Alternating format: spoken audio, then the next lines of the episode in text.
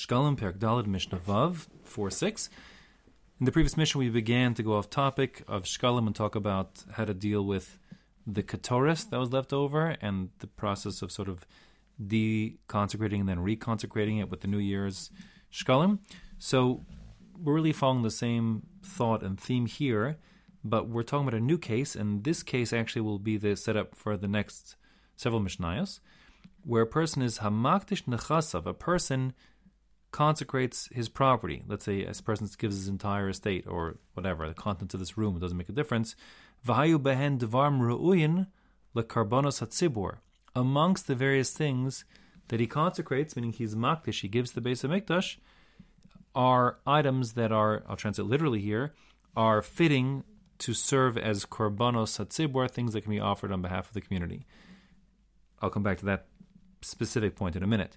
But the idea in general is this that when a person consecrates something, he can kind of do it in two basic ways. Either he can invest it with what's referred to as kedushas mammon, financial sanctity, if you will.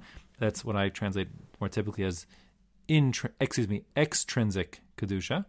So it's not that the when I have my pen and I want to give it to the base of mikdash and I makdish it, I consecrate it. So the pen is now invested with kedusha and it belongs to the base of mikdash. But the kedusha is called kedushas mammon. It's the value of the pen. The put the pen is put to um, in a category called bedek habayis for the purpose of the upkeep of the base of mikdash. And therefore, what the base of Mikdash will do is, since either they need a pen for their guest book and they'll use the pen as is, or they have no use for a pen, they have 100 pens already, so then they will monetize the pen. They'll put it up on their eBay website and they will sell the pen.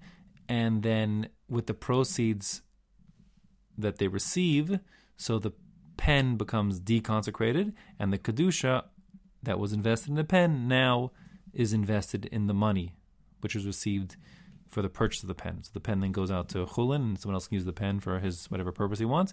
And the value of the pen then is now um, what ends up in the hands of the base of Mikdash to use as it see fit. The other category, is, as instead of kedushas mammon, is called kedushas haguf in intrinsic um, sanctification, and that is where something is in of itself consecrated and under normal circumstances can't be deconsecrated. It's not just about the value. And here we're talking about the first category. So that means a person is saying, all my stuff, I want to go to the base of Mikdash so they can do with it as they see fit, meaning bedek bayis.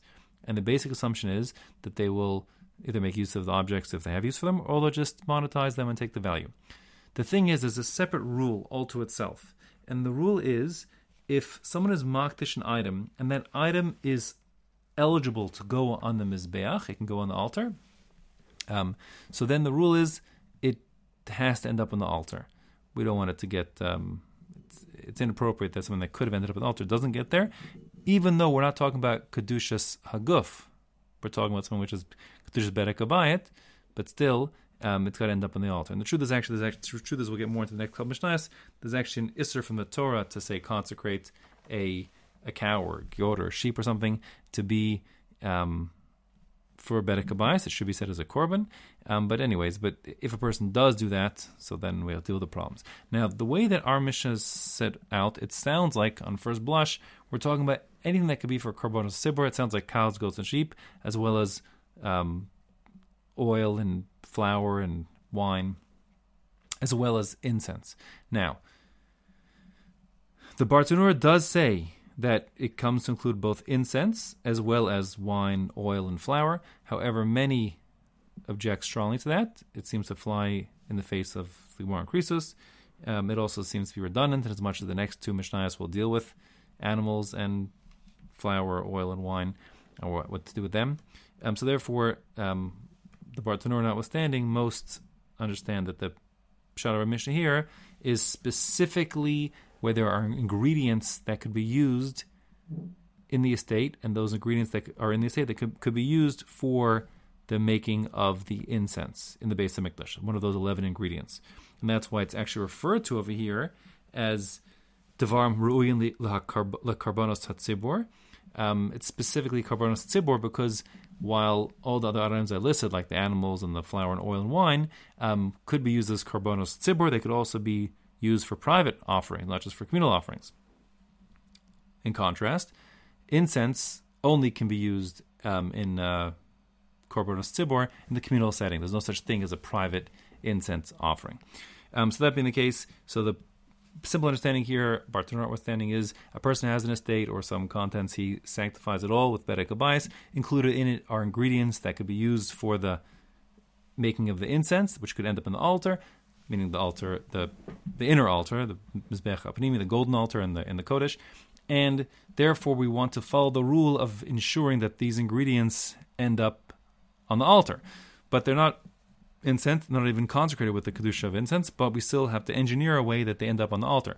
So, what we're going to do is something kind of similar to the previous Mishnah, or perhaps according to Ben Azai and the Halacha, exactly, essentially exactly like the previous Mishnah. We're going to find a way to invest that to deconsecrate this incense ingredient and then reconsecrate it with the kedusha that we need of this year's machzah shekel to be eligible to be used as korban tzibur. So the first shita is shita of Rabbi Kiva, and he says the process is actually a lot simpler than the process of the previous Mishnah. We can simply give this incense ingredient to the artisans who make the incense in the base of Mikdash as their wage, because that's what normal Bedek bayis is put to, whatever financial needs you have in the base of Mikdash, including paying wages, for argument's sake.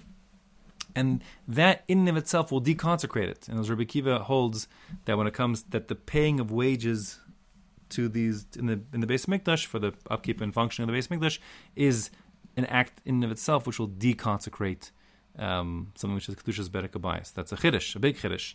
Um, but anyways, that's what Rabbi Kiva holds. And therefore he says simply you have a two-step process. Step one, Yinatnu La'umnin B'Secharan. You will give that ingredient that was received as part of the estate when it was consecrated um, to the workers, the umnin, who the artisans who make the incense, as their wage. That deconsecrates it, and now they're just holding with these spices in their hands.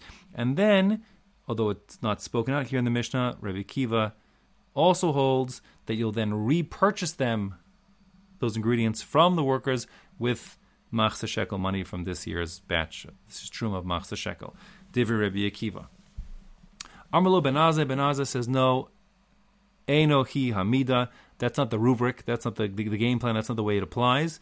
You can't just simply deconsecrate these spices by giving them as wages, even if they're wages for artisans in the base of Mikdash. Um, Rabbi Akiva's limud from a pasuk, Vasli Mikdash doesn't doesn't uh, he rejects it, and therefore he says, Ella. Rather, the process is really the same as the process of the previous Mishnah. Step one of the four step process is mafrishin mehen schar ha'umnin. You separate from it the wages of the workers. The it here, like the previous Mishnah, is from the coins, machsa shekel coin. So first you take coins, you separate them for the wages and designate them as the wages of the base of Mikdash, and that will deconsecrate the coins. Okay, so in contrast, Rabbi Kiva says you don't even need that step, and some actually learn Rabbi Kiva rejects that in the previous Mishnah also. But either way, Ben Azai says, well, it can work for the Machsa Shekel coins because when they were collected, was conditional that they'd be able to deconsecrate them in such a way. Not true when the spices were invested with the kedusha to just pay them as wages. That's not good enough to deconsecrate the spices. Says Ben Azai. And therefore, step one: separate coins, designate them to be wages that will deconsecrate them and other unconsecrated coins. Second step is umachalinosan al maosa umnin. Second of all, you take the spices that are carrying bedek bedek habayis kedusha, kedusha's mammon, and you will deconsecrate them onto the coins that you selected from the machzah shekel. Now, step three, you have deconsecrated spices. You've removed the kedusha's mammon from them. Venosin osan leumnin b'scharan. You'll now use these deconsecrated spices to pay the wages of the artisans. And finally, v'chozin v'lokchen osam mitruma chadasha. And then you'll use coins from this year's truma, from this year's machzah shekel, to purchase those ingredients from the umanim, the workers, the artisans in the base of Mikdash, and therefore they're invested with the proper kedusha, as every korban sibur ingredient has to be from the machzah shekel, and you've created a way now where you have essentially recycled these incense ingredients, but they'll end up back on the mizbeach, and with the proper kedusha of machsa shekel for korban sibor, as opposed to the private kedusha invested by an individual of bedek Halacha is like Ben Azai, so you need the full four-step process.